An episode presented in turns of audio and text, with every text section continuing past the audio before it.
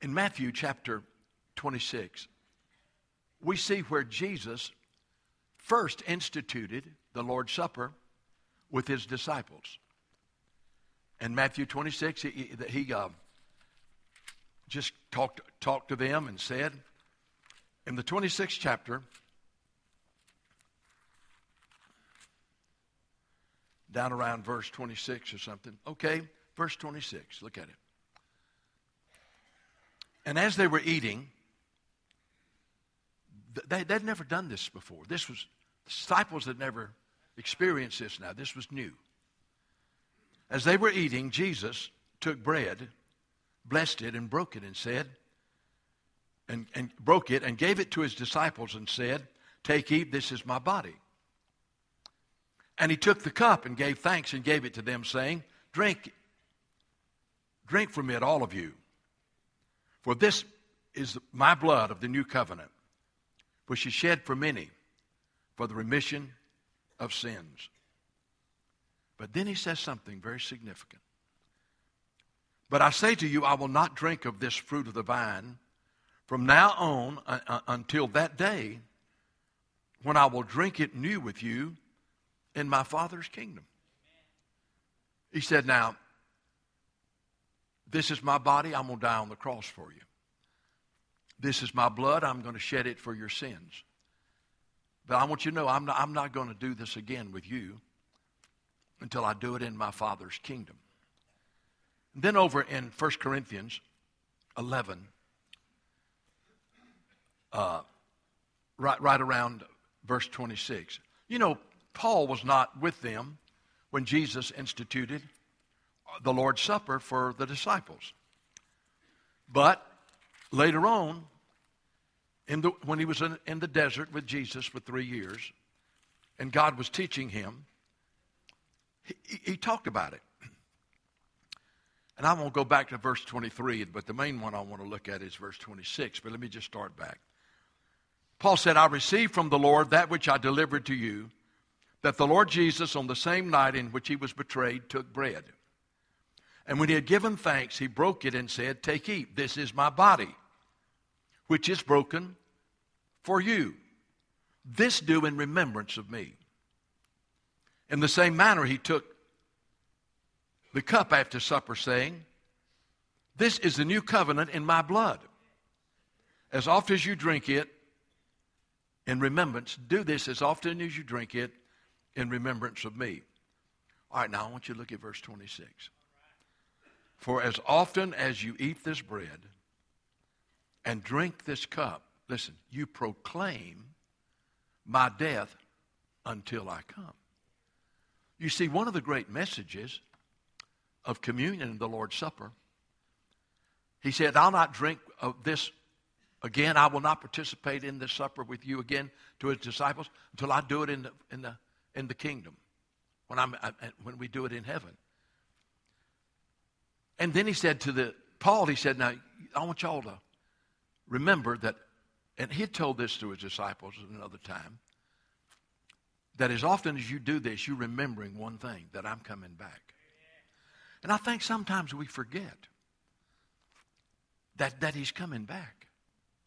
Now, you, you realize that the gospel is right here that Jesus Christ made the perfect sacrifice for our sin. He did. The perfect sacrifice. The Bible says he bore our sins in his body on the cross. Isaiah said he was wounded for our transgressions. Now, put your name there. He was wounded for our transgressions, bruised for our iniquities. The chastisement of our peace was upon him. He took our place and by his stripes we are healed. And so when we take the unleavened bread, we remember that Jesus suffered and died on that cross so that we could be forgiven. And when we drink the fruit of the cup, we remember that this is his uh, the, the symbol of his precious blood because without the shedding of blood there is no remission of sin. And we realize that all we needed to be forgiven, all we needed to be saved, all we needed to stay saved and all we needed to live a holy life, and all we needed to go to, live eternal life, Jesus has purchased and paid for by his death on the cross. And no wonder, no wonder, Paul said, God forbid that I should glory except in the cross of the Lord Jesus Christ. If you die and go to hell, it is because you reject the sacrifice of Jesus for your sin. I want you to know that Jesus blockaded the road to hell with the cross. And the only way you can go there is to try to go around the cross or the other way because I'm telling you, He paid the price for your sins. And you can be forgiven and you can be changed. But you know, you have to realize you're a sinner. And you have to repent, and that means change your mind. I don't want to keep living like I'm living. And then you have to throw yourself upon the mercy of God and receive Christ as your Savior. So the message of, the, of communion is that a way has been made. In Hebrews chapter 11, it says, This man, after he offered one sacrifice for sin forever, sat down at the right hand of the majesty on high. Jesus weighed one sacrifice for sin forever. And it says in verse 29 by one offering, he perfected those who are being sanctified. Okay, but having realized now that it is only through the cross and his shed blood and his perfect sacrifice that we can be forgiven, then he said, But now listen, don't you forget that what I've started, I'm going to finish when I come back. He said, Oh, there, there is more that I am going to do. And he was speaking about his return. I want us to look this morning at the t- coming of Jesus. There's so much that you can only touch the surface. But I want you to understand the Bible is clear about the certainty of the second coming, the return of Jesus Christ. The Bible's absolutely clear. It's hard to believe, but there are over 200 references, 200 references in the New Testament alone to the fact that Jesus is coming back.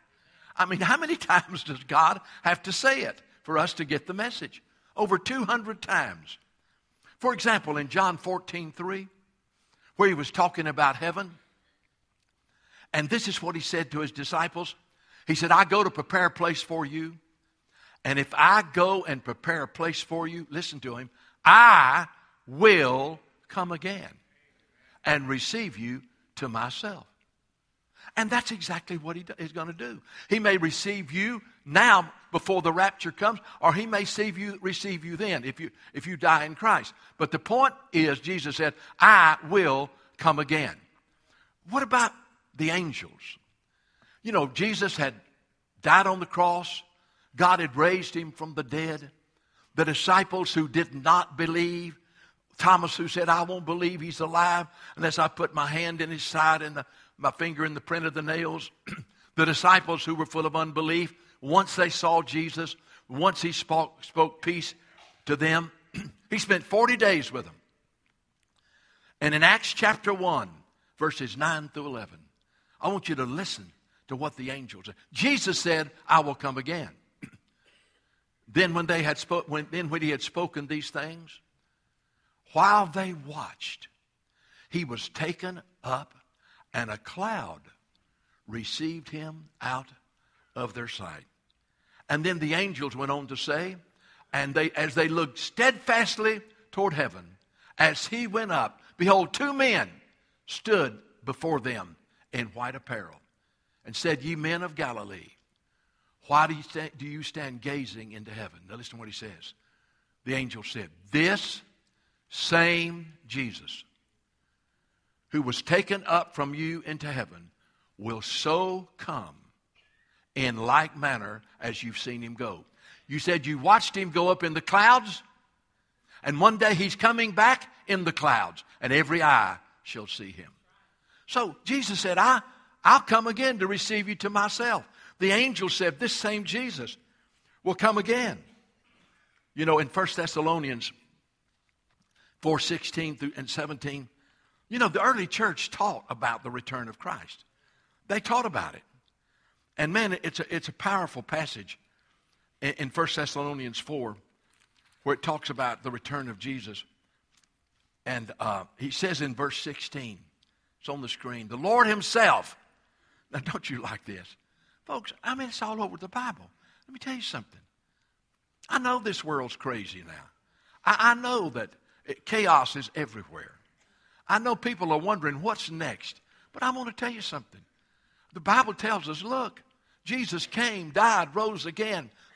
He's seated at the right hand of the majesty on high. But one day the Father is going to say, Son, it's time. Go. And He's going to come. And you, I'm telling you, that gives us hope. We can go through anything when we know that one day Jesus will come and get us. And it says in verse 16, The Lord Himself will descend from heaven with a shout. Glory to God, He's not going to be on video.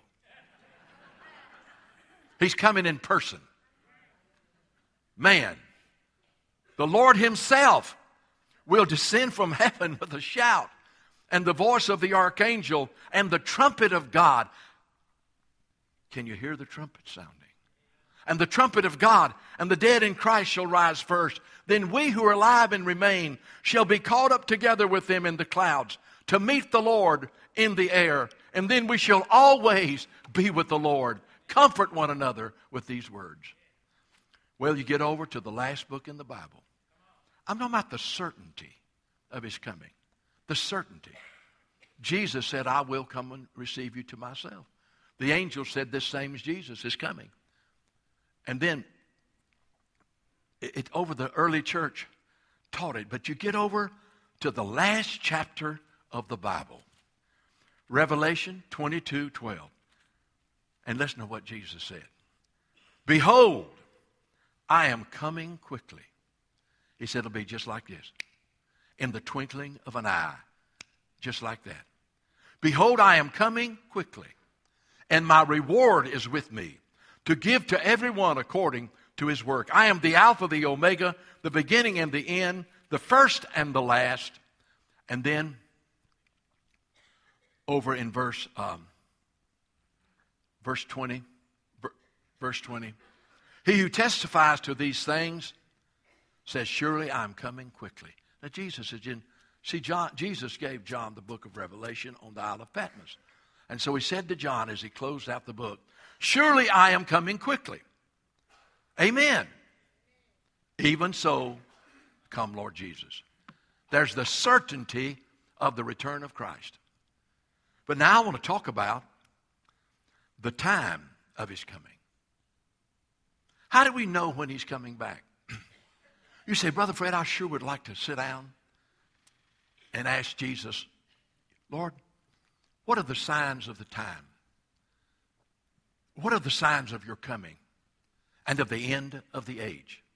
Did you know that is exactly what the disciples did? They, they were there, and in Matthew chapter 24, verse 3.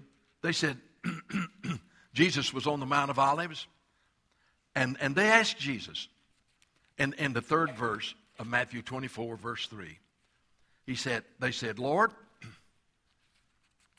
what is the sign of your. Now, as he sat on the Mount of Olives, the disciples came to him privately, saying, Tell us, when will these things be?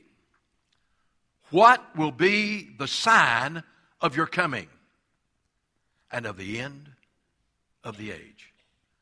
So, what did Jesus do? He answered them. He said, I'll tell you. And by the way, they did not say signs. I just noticed that. What will be the sign of your coming? Because there are multiple signs, but they're all one sign because they all converge together and they all point to the same thing. When Jesus told them the time, he said, First of all, I want you to know that false religions, false Christ, and false prophets are going to rise. Matthew 24, verse 4 and 5. Listen to what he says. And Jesus answered and said to them, Boy, you need to hear this in this day. Take heed that no one deceives you. For many will come in my name, saying, I am Christ, and will deceive many. And you look over in verse 11, and he says, And many false prophets will rise and deceive many. The sign of his coming is the rise of false Christ. You say, How? I don't know of any. Well, what do you think Mohammed was? He was a false Christ. He claimed to be, quote, the prophet of God, of Allah. Well, he was a false Christ. What do you think Buddha was? He was a false Christ. Billions follow Muhammad. Millions and millions follow Buddha. What do you think about the almost 200 Hindu gods that the people all across India bow before? What do you think about the false prophets in our day, our day who do not preach the, the Word of God but preach their own opinions and philosophies? The sign of his coming is that false Christ, false religions, false prophecies, and they're everywhere. Everywhere. The second sign is notice what he says in verse 6 and 7 there will be wars and rumors of wars. See that you are not troubled, for all these things must come to pass, but the end is not yet. For nations will rise against nation, and kingdom against kingdom. All right, and that's, that's, it's a sign not only of false Christ, false prophets, false religion, there's the sign of wars. You say, Brother Fred, there's always been wars. Yeah, there has.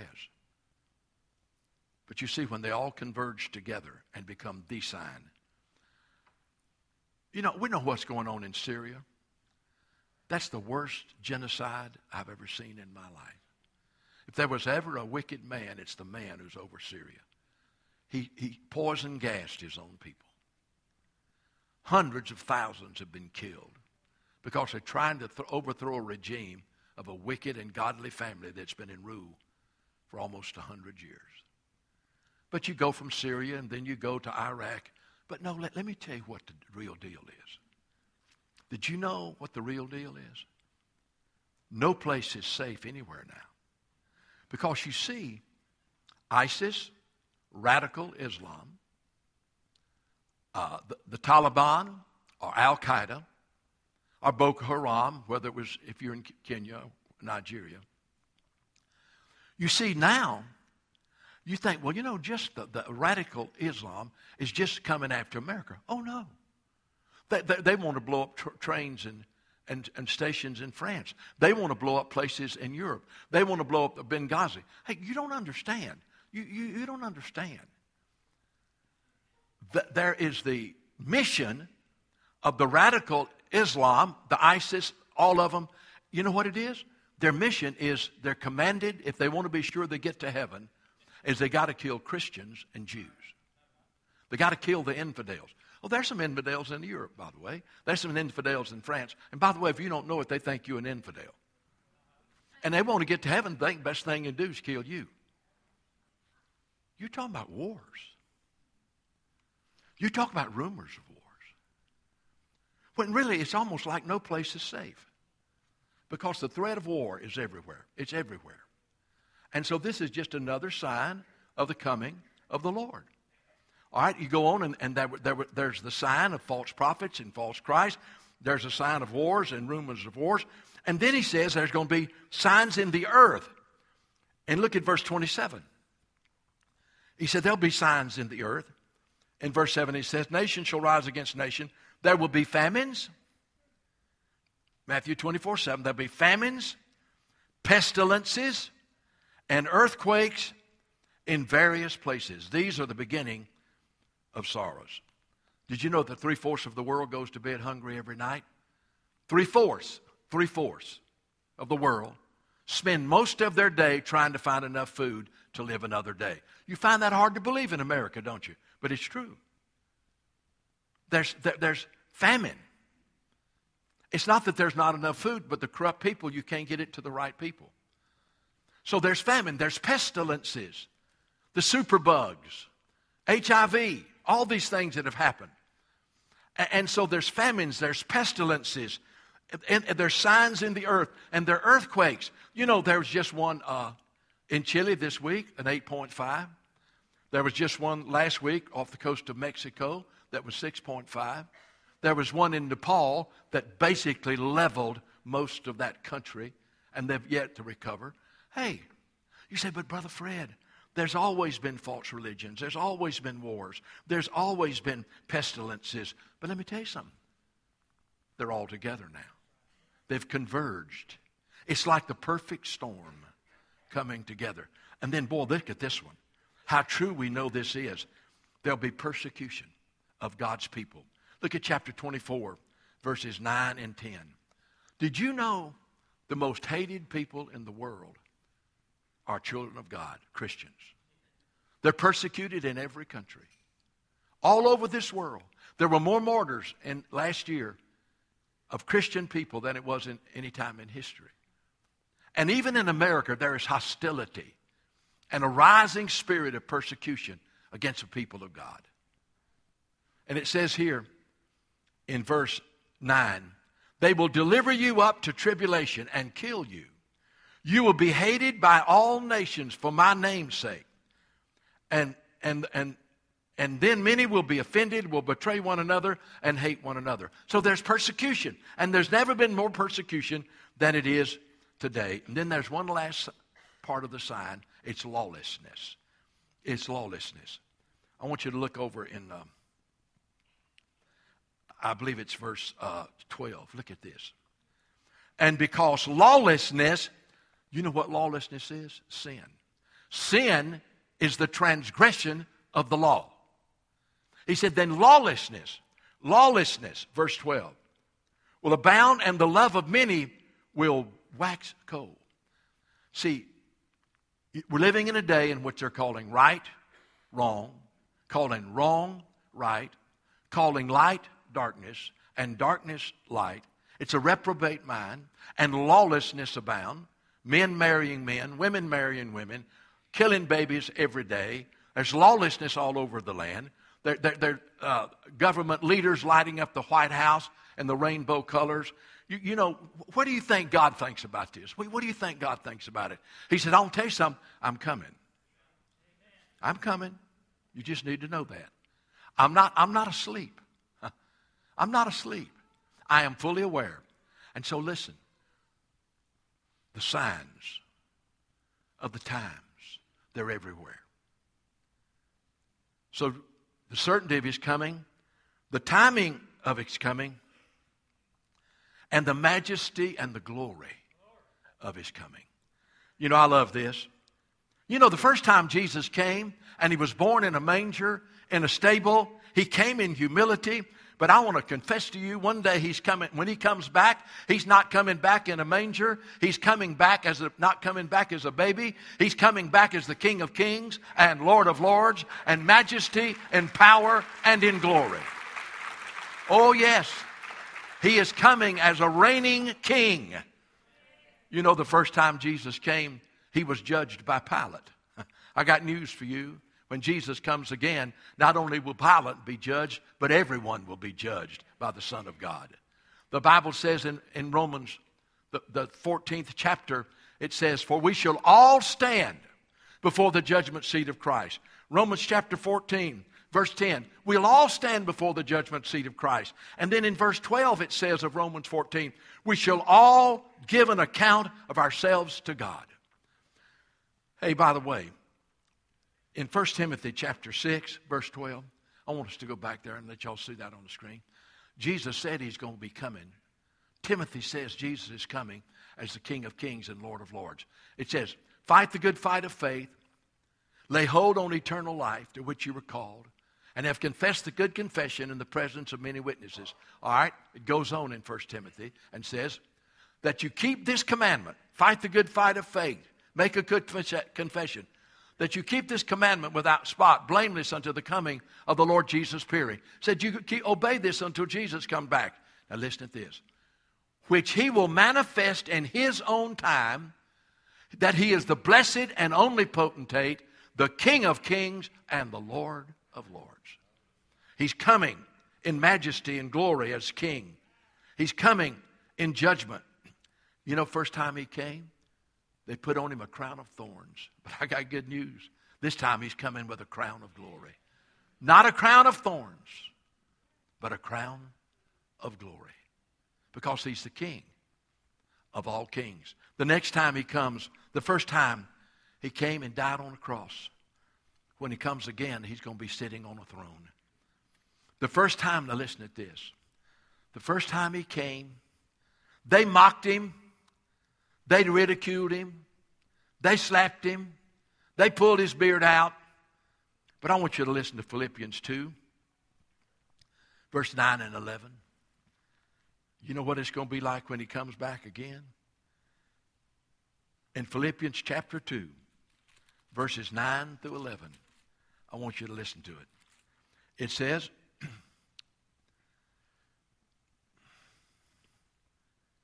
All right, it says, therefore, in verse 9. Now, you remember, they mocked him, they ridiculed him. If you be the Son of God, come down from the cross. Thank God he didn't. We would be lost. Therefore, God has highly exalted him. Hallelujah. Given him the name above every name. You know, you can talk about God all you want to, but when you start talking about Jesus, people get upset, don't they?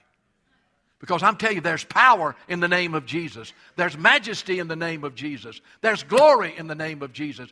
Jesus is, has, has they, the Father has exalted Jesus and given him the name which is above every name. The sweetest word you could ever speak to anyone is, I want you to know I'm a follower of Jesus. Because he's the highly exalted one. It goes on and says here, God has highly exalted him, given him the name above every name. This is what's going to happen. That at the name of Jesus, every knee shall bow. That at the name of Jesus, every knee shall bow. Verse 10 of those in heaven, those on earth, and those under the earth. That covers it. Did you know that? every knee's going to bow of those in heaven, those on earth, those under the earth, and every tongue's going to confess that Jesus Christ is Lord to the glory of God the Father. Oh, listen, there'll be no more mocking, there'll be no ridiculing.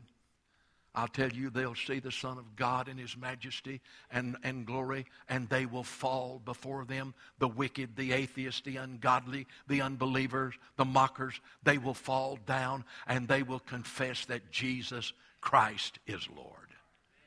Hallelujah. You got to understand when He comes, He's coming as King. Now, you need to get ready for Him to come.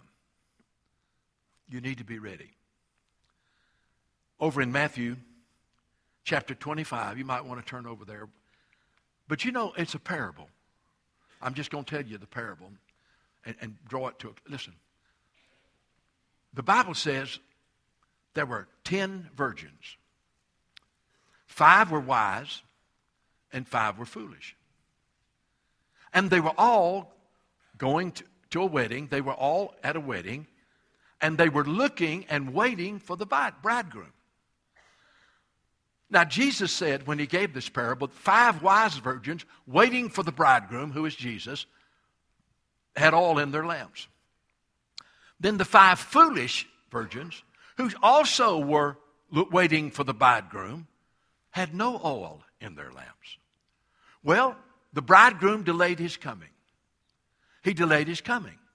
But then you'll notice in, in, in chapter 25 that uh, in verse 6, it talks about when the bridegroom came. All right, it says in Matthew 25, verse 6.